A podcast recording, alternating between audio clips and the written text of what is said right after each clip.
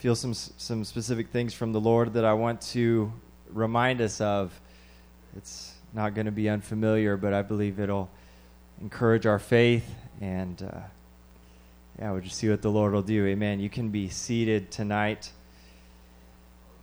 You know, I mentioned a scripture on last Tuesday night regarding the blood of Jesus and how some of us, we were, or the, the scripture said in Ephesians, we were uh, sometimes far off, but we were made nigh by the blood of Christ. And that, that verse and that thought hasn't left me since, since that Tuesday night. And so I just want to talk for just a few moments about the blood of Christ. And you know, it's Christ, of course, is manifest in the flesh in the New Testament, but all of us who've been around for any length of time know that throughout the whole of, of Scripture, the blood is, is such a key theme. And one of the key places that I always think of where it starts, and it's such a prophetic scripture too, is with Abraham. And the Lord gives him finally, you know, his promised son that he's been waiting for and that he even tried to produce in his flesh and finally gets that promise. And then the Lord says, okay, give it back to me. and don't just give it to me for my service, but take its life. And of course, you know the story, Abraham obeys and he takes all the necessary things for that sacrifice and begins the ascent up the mountain and and his son no doubt knowing what sacrifices look like says okay dad we've got we've got everything necessary for the sacrifice except uh, except the sacrifice and of course Abraham makes the prophetic statement when he says, The Lord will provide himself a lamb. And we know the rest of the story, like I said, of how prophetic that verse was. But then fast forward a little bit to the children of Israel, and they're in bondage now, and but the Lord is the timing of the Lord has has come to bring them out. So He's brought his man Moses back into the scene, back into the picture, and and I, as I was thinking about this, and the Lord was kind of dealing with me about these things, I feel like so much of where we are today correlates with Egypt and the things that the Lord put the Egyptians through with those plagues.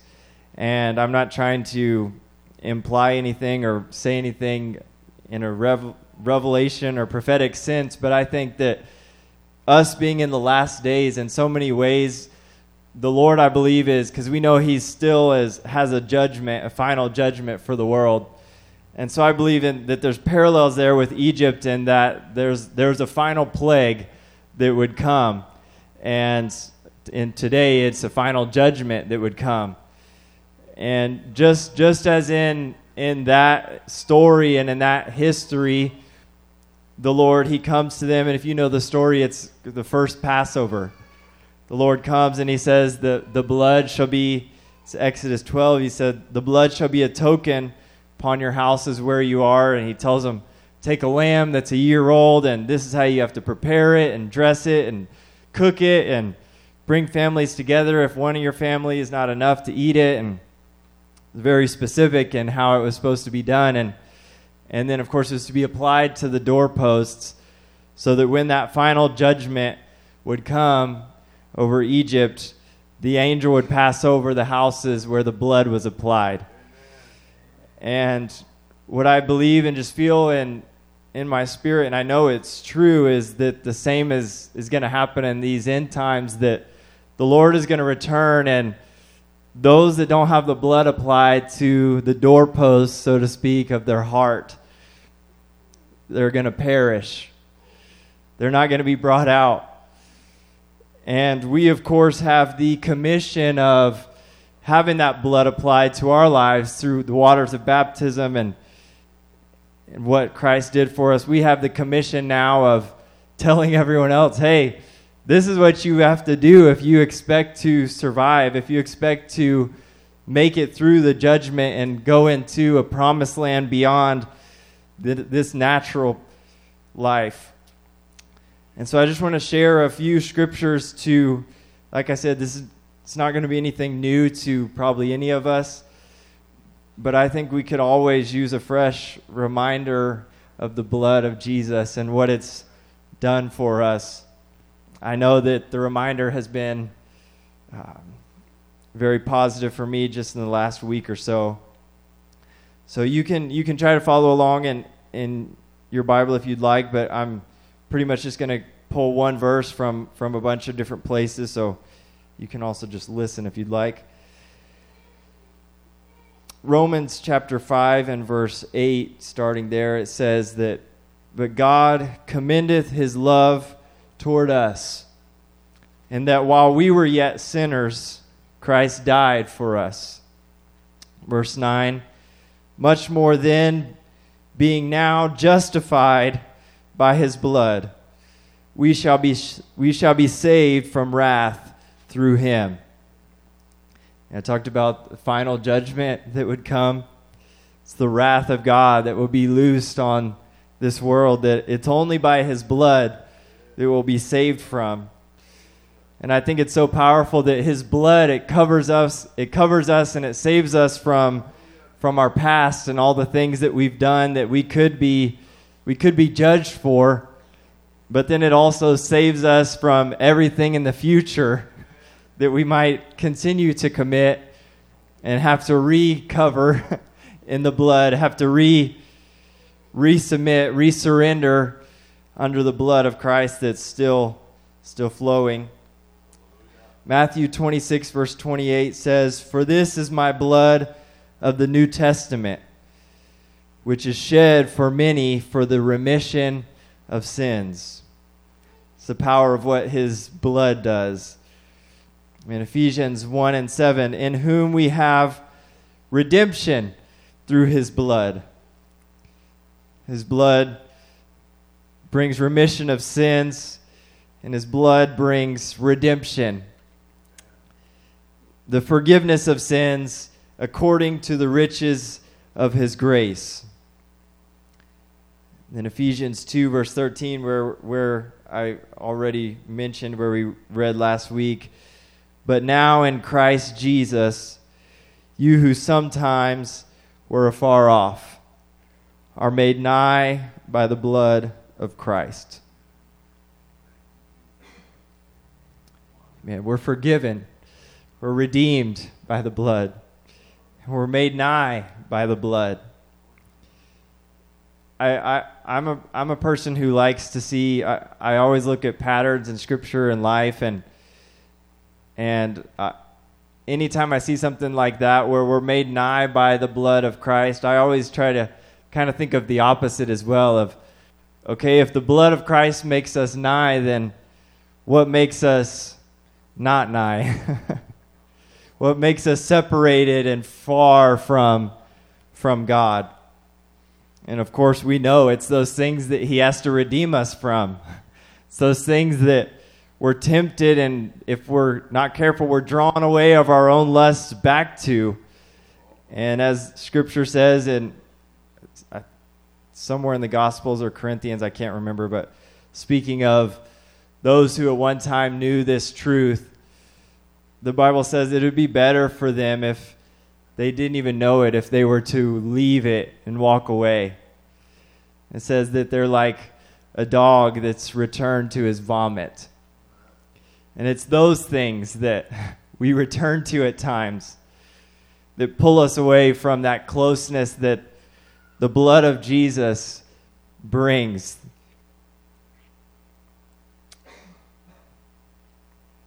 Colossians chapter 1 and verse 14. In whom we have redemption through his blood even the forgiveness of sins. Verse 20 there in the same chapter says, And having made peace through the blood of his cross, by him to reconcile all things unto himself, by him, I say, whether they be things in earth or things in heaven. Amen. I don't know what it does in you talking about the blood, but it does something in me, making me realize I, I don't deserve to be nigh to him in the way that his blood allows and makes a way for.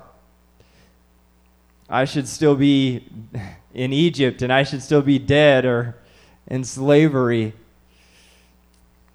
And it's nothing, of, obviously, we all know this. We're not saved by works, but it's just our obedience to his process that, that works.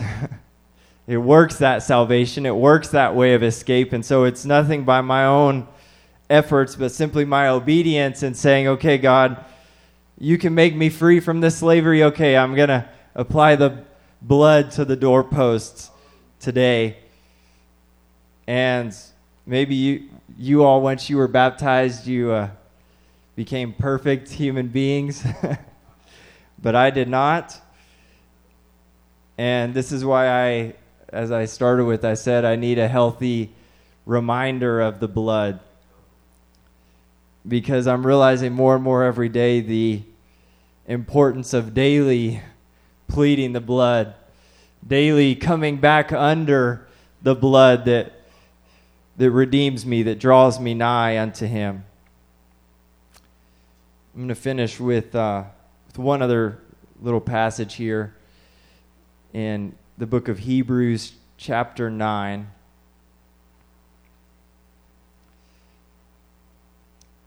And the book of Hebrews is, is such a cool book, especially regarding this topic and the blood and the Lord being our high priest and the things that he did for us. And here in this passage, if you start reading in verse 6 and read from 6 to 8, it talks about how originally it was just the priest that could enter into the tabernacle.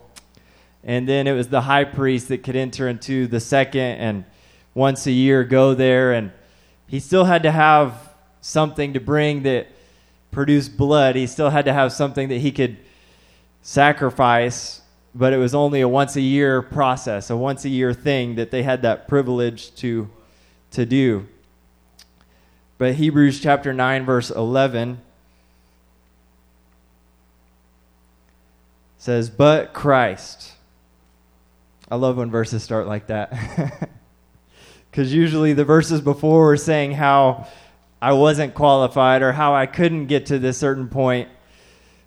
But then it says, but Christ. Or actually, I, I, I want to jump up real quick and read, read verse 8. Speaking of those things that I mentioned of, of the tabernacles and where, where the priests were only allowed to go to a certain point, verse 8 says, The Holy Ghost, this signifying that the way into the holiest of all was not yet made manifest, while as the first tabernacle was yet standing. So the way into the holiest place wasn't manifest or it wasn't accessible to all of us yet, while that original and that first tabernacle was still standing.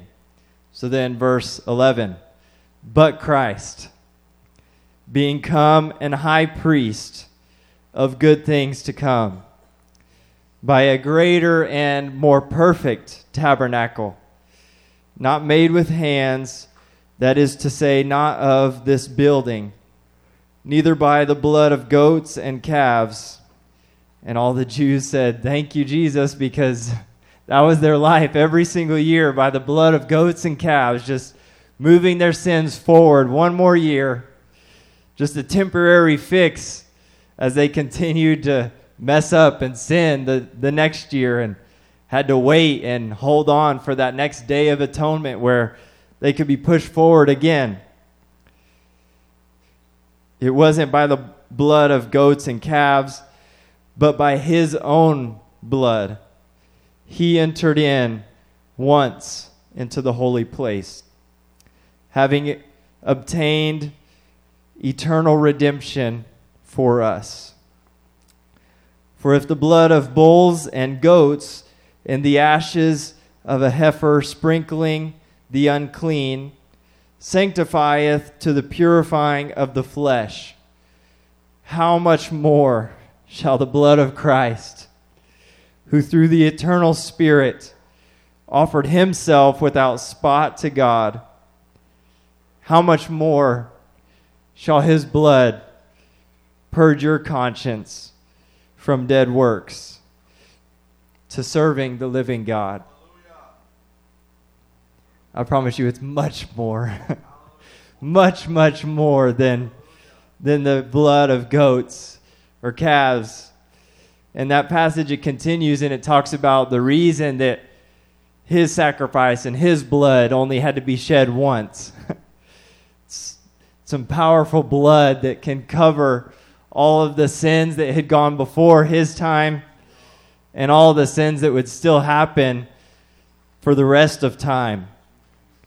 His blood has that power to cover and it still still does cover.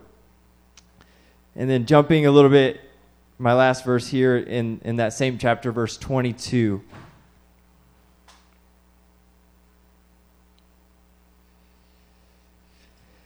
Says, And almost all things are by the law purged with blood. And without the shedding of blood is no remission. Without the shedding of blood is no remission. We know this is why that in the garden when Adam and Eve sinned and they re- realized their nakedness and their sin before God that you know their first thought was okay we got to get covered. We got to get covered in something because we realize now we're exposed because we've sinned.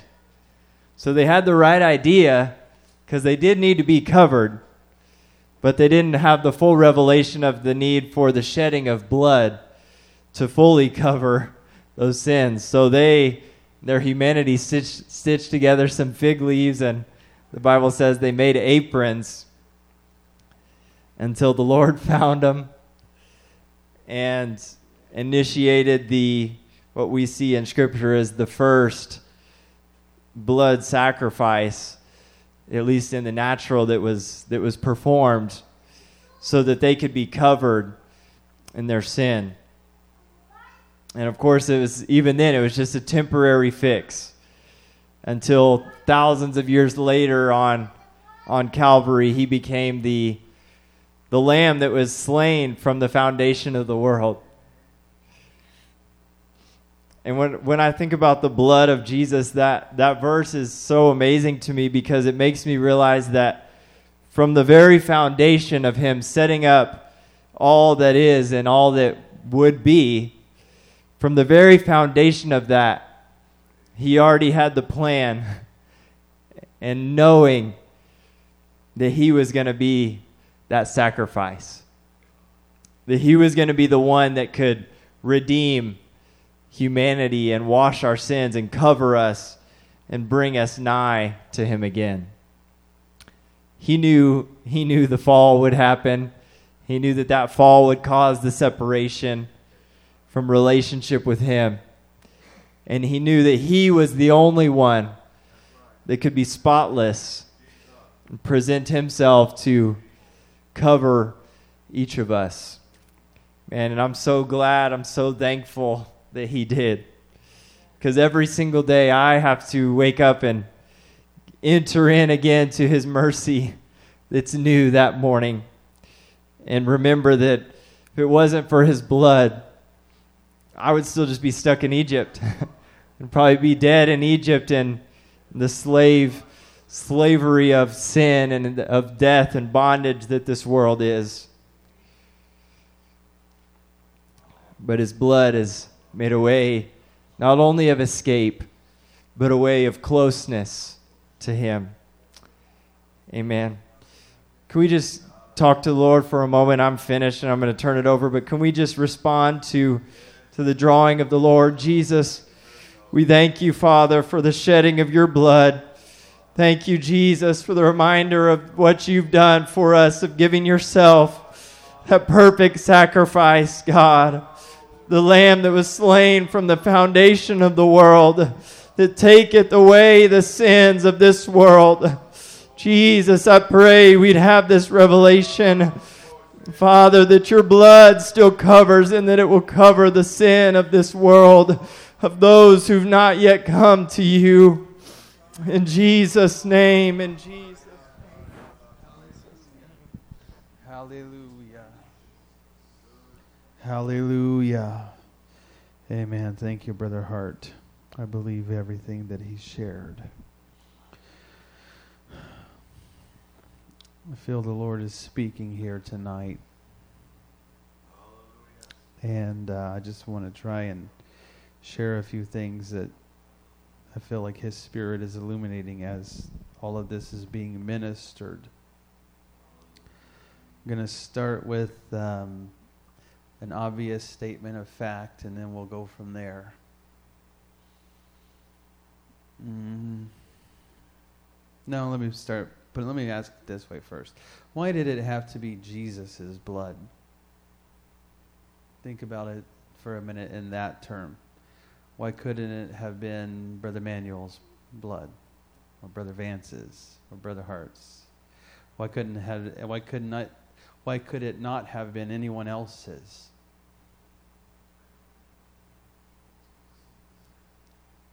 Brother Clyde?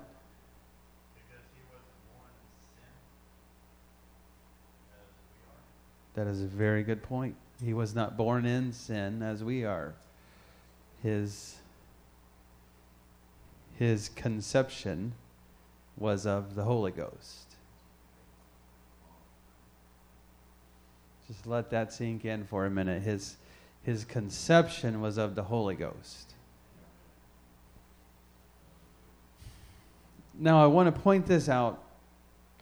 There, there has been a theme that the Lord has just constantly knocked on my heart, and I think many of ours.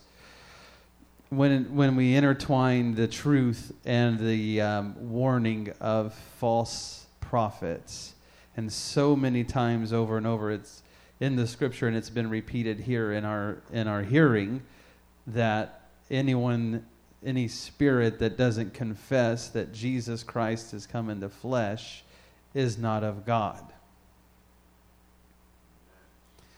Now I'm going to remind you what we just said. His conception was of the Holy Ghost.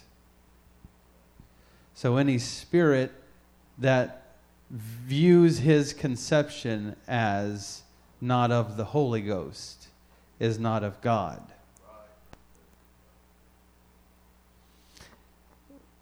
Go further back, and we'll put it this way anyone that believes that he is not God in the flesh is not of God. Any spirit that doesn't confess that.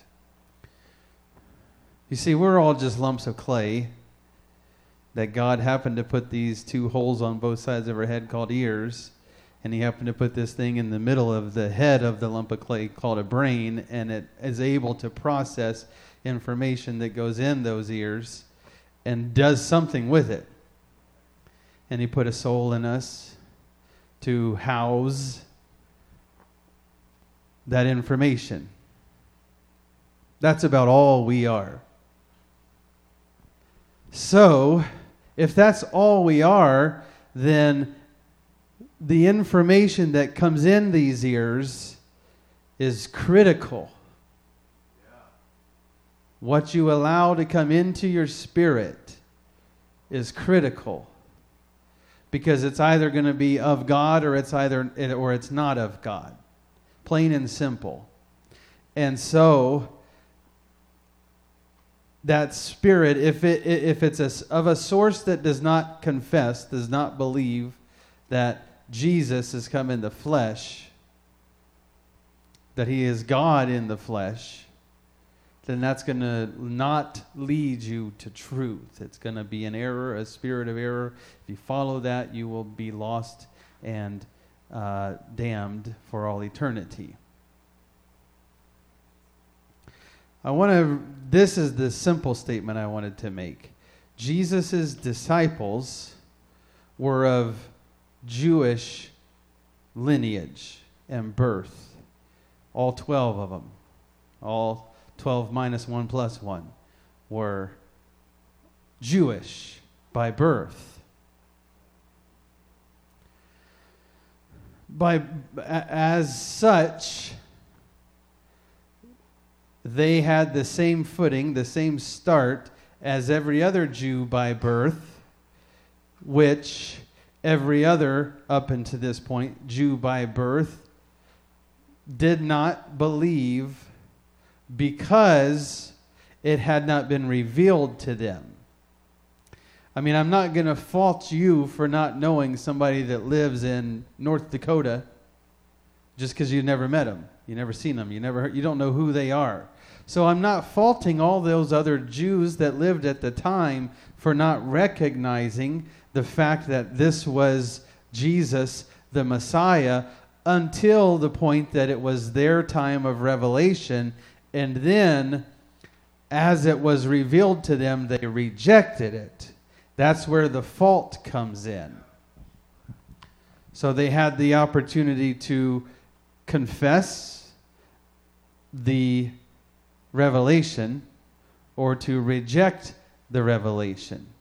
Now, his 12 disciples had that same exact um, opportunity. And so when you when you look at the calling of each one and it starts with Jesus going to some men and saying, "Follow me." That's where their opportunity starts. And if you examine through the gospels, you see they had multiple opportunities to pull away. This guy's getting kind of crazy. I mean, he I already quit my job to follow him and, and, and it's like every day we do something new and something different that's a little bit more radical than what we, what we did before. And it, Scripture is full of opportunities that some people say they turned away from God. They left Him. When He would say something that they didn't like, oh, that's the straw that broke the camel's back for me. I can no longer follow you. I can no longer vouch for you. I, I can no longer confess I, I, I was on the fence before that you might be God in the flesh. You might be the Messiah, the Christ, the Holy One. But now that you're talking like this, I think I'm out. And they retreat back from that faith or that revelation. And this is why at times he would turn to his, his disciples and say, Are you going to leave too?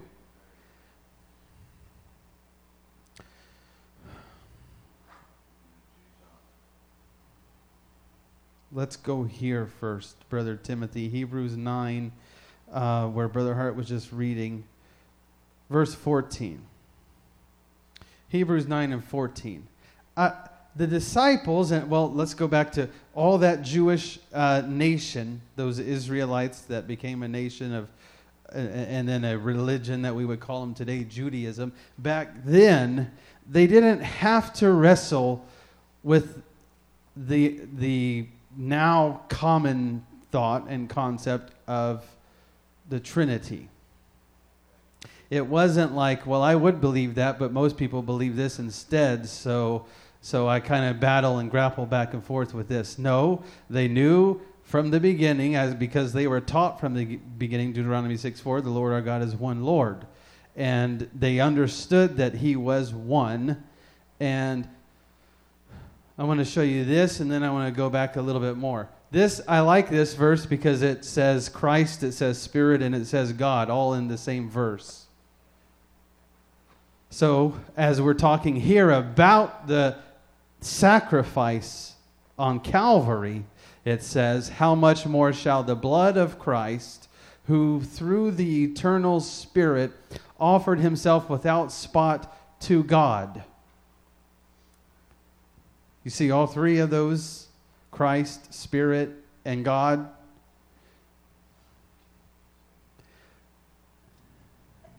The modern, modern Trinitarian view would try to use that verse to support the fact that there's three distinct persons there, all doing their own uh, role, their own assignment, fulfilling their own assignment. No, what we see is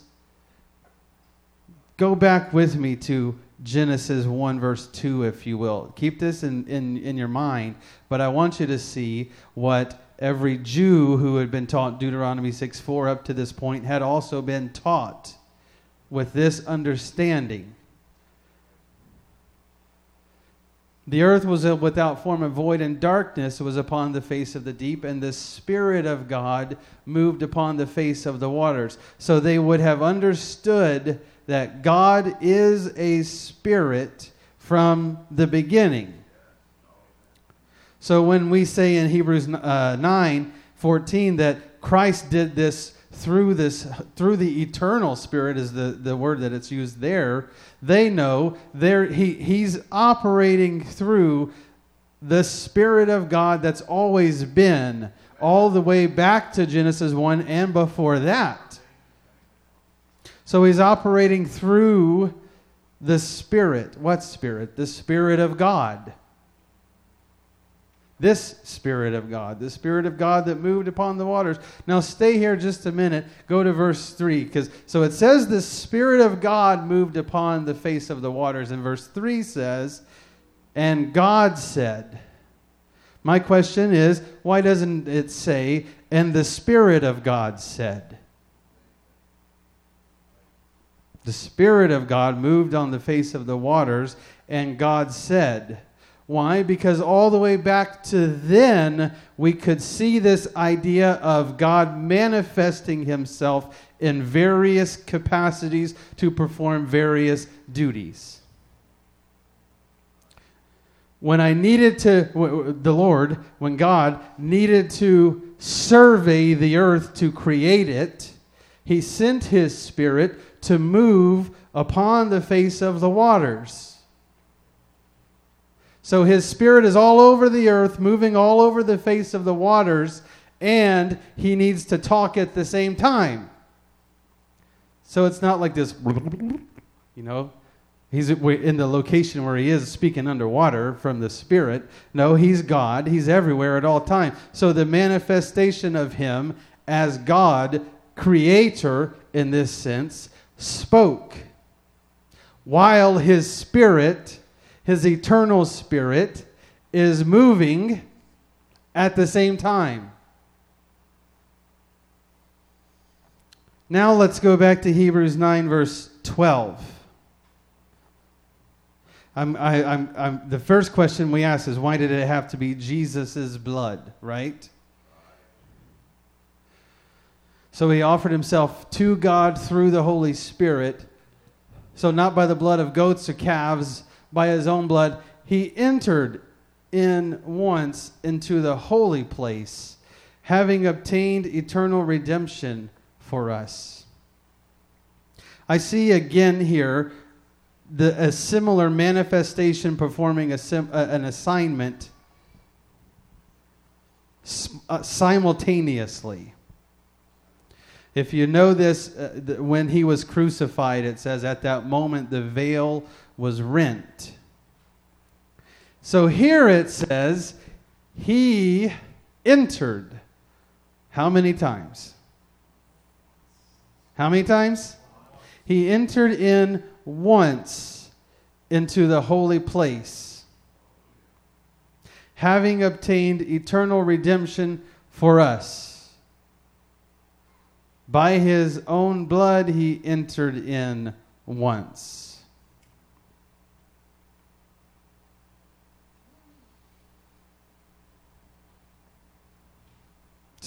So, did Jesus, the man, die on the cross and his Holy Spirit, which up to this point supposedly was contained in a box in the, te- in the temple, in the holiest of holies? So, if he's up.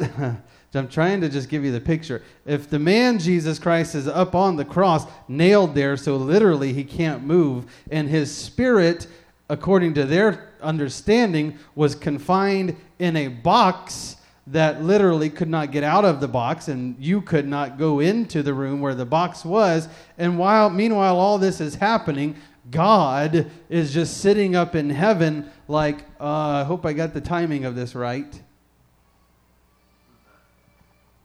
Because what's about to happen is the spirit that's always been in that box is going to come out and the man, the spirit of the man that's about to die is about to go into that room to enter into it. Oh, and by the way, he's also got to get down into Hades to get the keys of death and hell and the grave. how how is he going to do all of that? Because it, it, it's not like a confined to time, like you, you got a timeline right from the moment you die, you got about 3.5 seconds to get over here and do that, and then you got 0.2 seconds to get over here. it's not like that, folks. Because the Spirit of God is everywhere at all times and operating simultaneously through the manifestations that manifest plural multiple manifestations that God chooses to that he needs to do his work when he needs to have it done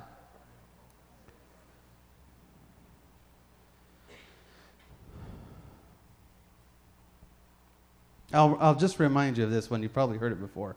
But right at the same time, up at the point of death, when he's on the cross, Jesus, Jesus says, My God, why hast thou forsaken me? Believe you can see this in Scripture that at that moment, because the holy, uh, the eternal Spirit of God could not die, it left the man Jesus Christ so that the man could die, and then it came back into him. This is we're like kind of like talking about sci-fi tonight. It feels like. I promise you, it's not science fiction though. But so the, the, the Spirit of God had to leave the man so that the man could die. The eternal Spirit of God cannot die. So the only way that I can see this is he died and was without the Spirit of God for three days. That Spirit's not going to go back into him and be like, oh, this is a good nap, but when are we going to get up? No. He, he said it from the beginning I, I must die and be buried for three days, right? So during that time, while the Spirit of God is everywhere and operating at all times in the different manifestations, then he has to come back into Jesus, the body, renew him, rebirth him, so that the body could get up and continue doing what the body's manifestation was charged to do. He did it now in a different state, a different uh, frame, if I can put it that way. He wasn't the exact same as I'm dead, now I'm alive. No, he, he, he rose and he's in this. If you read the scripture, I'm not, I'm not trying to get too confusing for you here, but he's in this kind of in between state because he says, Don't touch me yet, handle me not, for I've not yet been glorified because I've not yet gone to my Father, is what he says. So his body is back. He's back in this manifestation. He's got some things he needs to do while he's like this. Then he needs to get glorified because he's got more things he's got to do. All right, that's enough of that. I think you get the picture. Romans chapter 3, verse 21.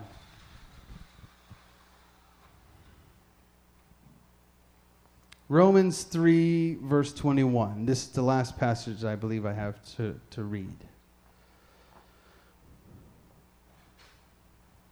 But now the righteousness of God without the law is manifested, being witnessed by the law and the prophets, even the righteousness of God, which is by faith of Jesus Christ unto all and upon all them that believe, for there is no difference. For all have sinned and come short of the glory of God, being justified freely by his grace through the redemption that is in Christ Jesus. This is why it had to be Jesus that died. He's the only one that had redemption. Justified through redemption that's in Christ Jesus Verse 25 Whom God hath set forth to be a propitiation through faith in his blood, to declare his righteousness for the remission of sins that are past through the forbearance of God. Verse 26 To declare, I say, at this time his righteousness, that he might be just and the justifier of whom which believeth in Jesus. Re- try if you can to put yourself back over 2,000 years ago again, where either as a Jew who was looking for the Messiah, or for a, as a Gentile who was not looking for the Messiah, but then had him preached to you and shown to you through many revelations. What do I do with this information?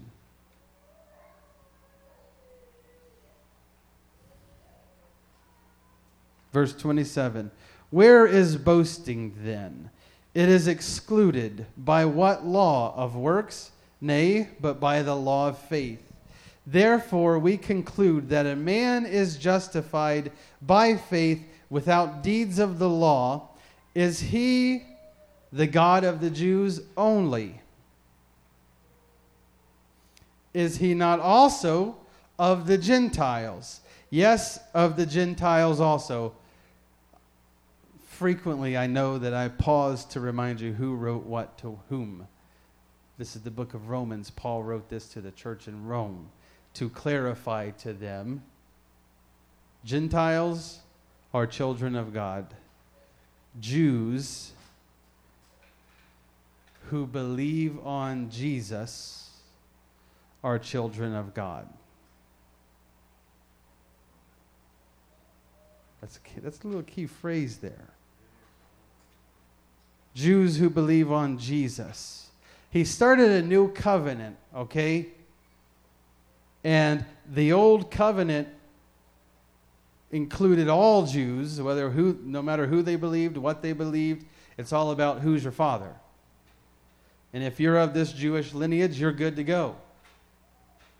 But in the new covenant, it is those who believe on him.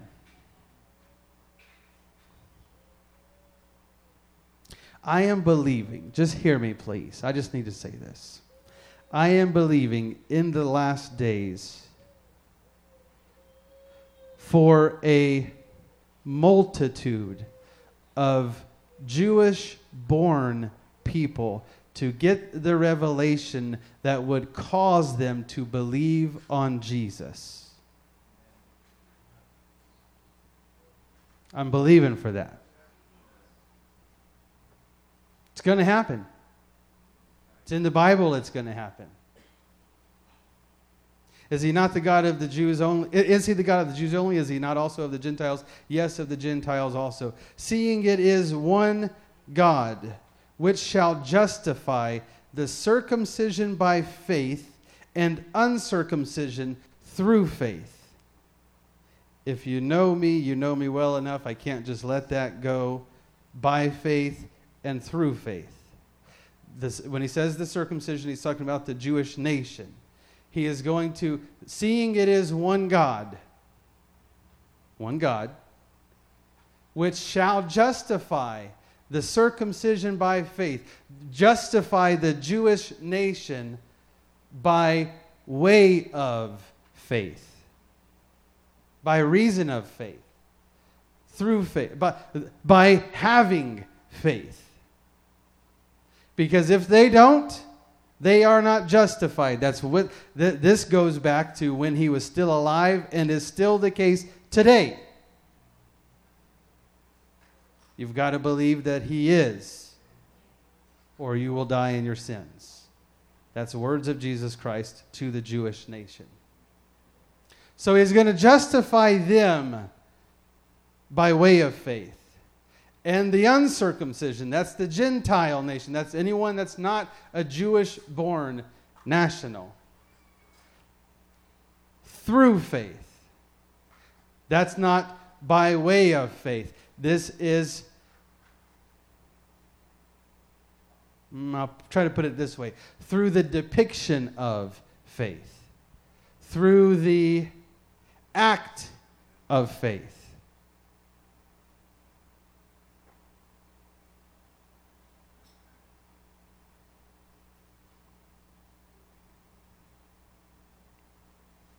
I know this is, I feel like I'm saying a whole lot without saying anything. But the Gentiles, if you're not a Jewish born person, through faith is I have to do what I have to do to exercise my faith, to act on my faith. It's not enough for me to just say, Oh, I believe it.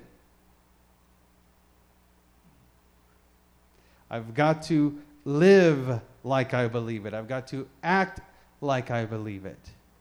See, they had this thing. They had an. It was. It had to be an ongoing argument. You think like Facebook and stuff is cool now, where it's like all these different people talking about, I support this, I support this, we believe this, we believe that.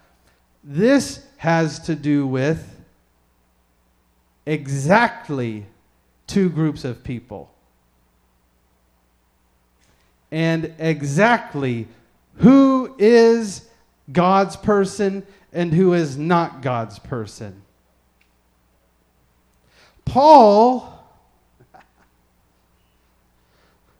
Paul, who was an, a national born Jew, wrote repeatedly, over and over, it is so difficult to convert a Jew. It is not so difficult to convert a Gentile. Why? Because to because to convert a Gentile, all you have to do is teach them something, let the light bulb come on, and watch them obey their understanding. To convert a Jew, you have to tell them so much about your understanding is wrong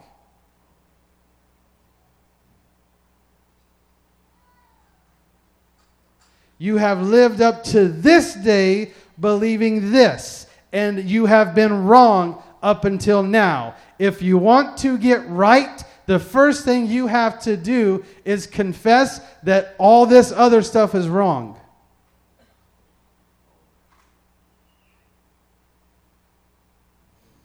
That's probably why he was looking for disciples out in boats and not in the temple. I'm just saying. I'm just saying. You go to the temple and say, Hey, all you, you want to know what's right? Follow me. What do you mean? We, we're doing what's right. We're here.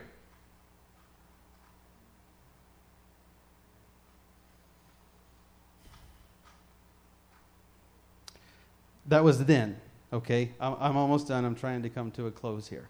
That was then, 2,000 plus years ago.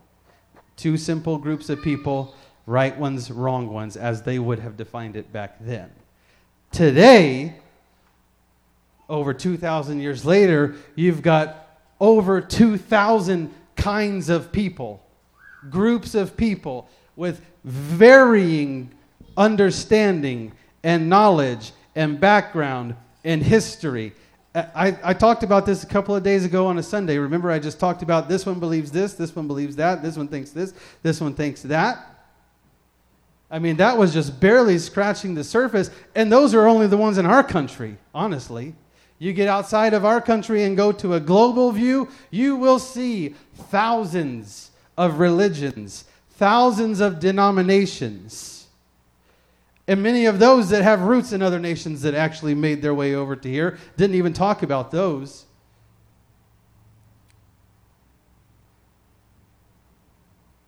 So we're in a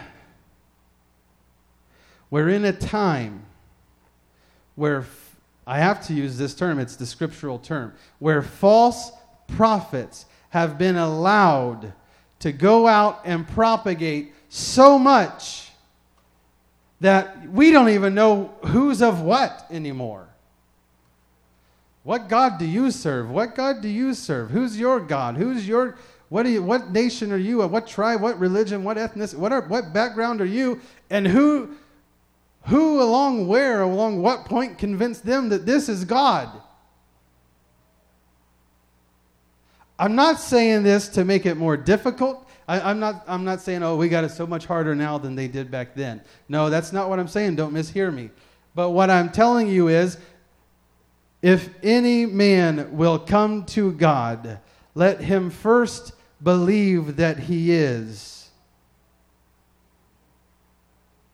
And he's a rewarder of them that diligently seek him. Most, mm, I'm starting to get angry, but I'm not mad at you, I promise.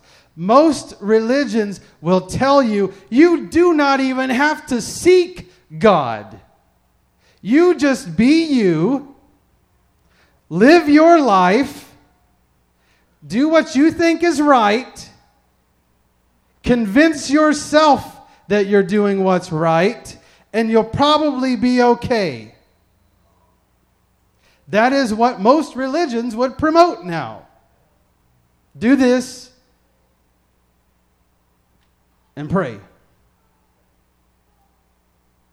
Mm-mm.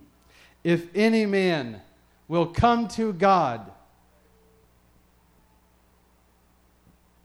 literally, you uh, in your spirit, in your thinking, in your mind, you've got to move. I started by saying we're just lumps of clay with a spirit, with a soul. I've got to move that. It's possible. Hear me, please. It's possible to live your lifetime 70, 80, 90 years, whatever it is.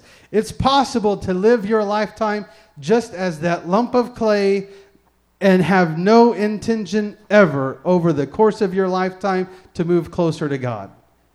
It shouldn't be, but this world has made that possible.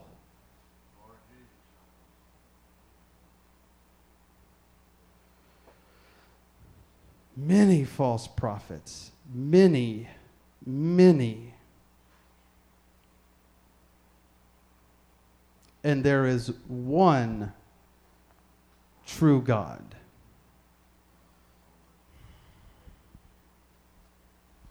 You can stand. I'm going to come to a close here.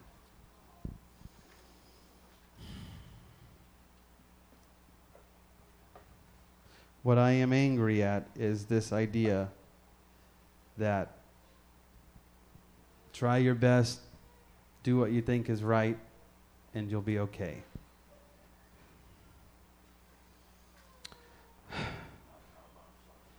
It's, it's enough for that to be out in, in the world. But when that tries, when that spirit tries to get into the church of the one true God, now I'm doubly angry. Because that same spirit that would deceive the world would get into the body of Christ and start with the same deception to deceive the body of Christ. To think you got time, that's on your side. You got numbers, they're on your side.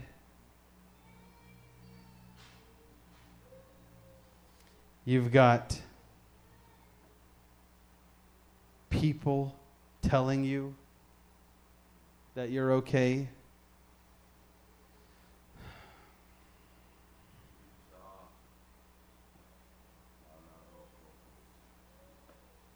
Except a man be born again, he cannot see the kingdom of God. Except you be born of water and of spirit, you cannot enter into the kingdom of God.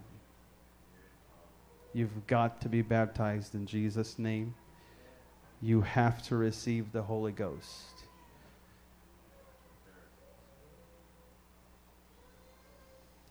I'd like us to pray. Lord Jesus, we're desiring the truth of your word, Father, above all else. Jesus, I believe you are one true God. You are the one, Lord Jesus, that created the world, that spoke it all into existence. Father, you are the Spirit. You are the Holy Spirit that has been from the beginning of time and before the beginning of time, God, because it rests in you. It is a part of you, Lord Jesus. You are the Lord Jesus Christ. You are Emmanuel, God with us. You sent, Lord Jesus, that version of you that manifestation of your spirit into this world, to be born into this world, to live and to die for the salvation of the world. I believe it with my whole heart, Lord Jesus, that it is who you are. It is who you are, Lord Jesus. You are the one true living God. You are the one true living God. Come on, why don't you just talk to the Lord here a little bit longer? Confess to Him. God, I don't know everything. I don't have all the answers. I can't explain it all A to Z, Jesus. But I believe in you. I put my faith in you, God. I trust in you to lead me, God. I know that you will not forsake me, Lord Jesus. God, I know that you reward those that seek you, those that seek after you, Jesus. You reward them, O oh God. In the name of Jesus, I pray let hearts be turned towards you. Jesus, I pray do the work that you must do in each life, O oh God, to get us to turn to you, to seek you first, Lord Jesus to seek you above all, Lord God, to have an understanding of who you are, to get a revelation, Jesus, of your power, of your might, of your blood that is shed for us on the cross to, to forgive us of our sins, to redeem us, God. I pray let that revelation go forth tonight. I pray let it go forth tonight, Lord Jesus. I pray that men and women would be pricked in their heart, Lord Jesus, to know that they must have you, to know that they must have forgiveness of their sins, and to know that they must be washed away in the waters of baptism in the name of Jesus Christ. I pray it tonight, God. I pray it tonight, Lord Jesus. God, I thank you. I thank you, God, for loving me, for saving me. I thank you for revealing the truth of your word to me. I pray, God, let it be hidden in my heart. Jesus, let it be hidden in my heart. In the name of Jesus, God, I pray your covering upon each one of these minds Lord God, that they would be able to withstand the fiery darts of the enemy, Lord. God, that they would be able to withstand the voice of the accuser. God, that they would be able to stand in the day of temptation. I pray it, Lord God, in the name of Jesus. Lord, I pray it tonight.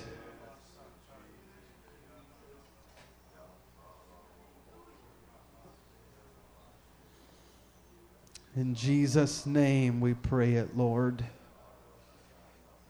We put our faith in you, God. Amen. Amen. Amen. God bless you all. You are dismissed. Greet one another in Jesus' name.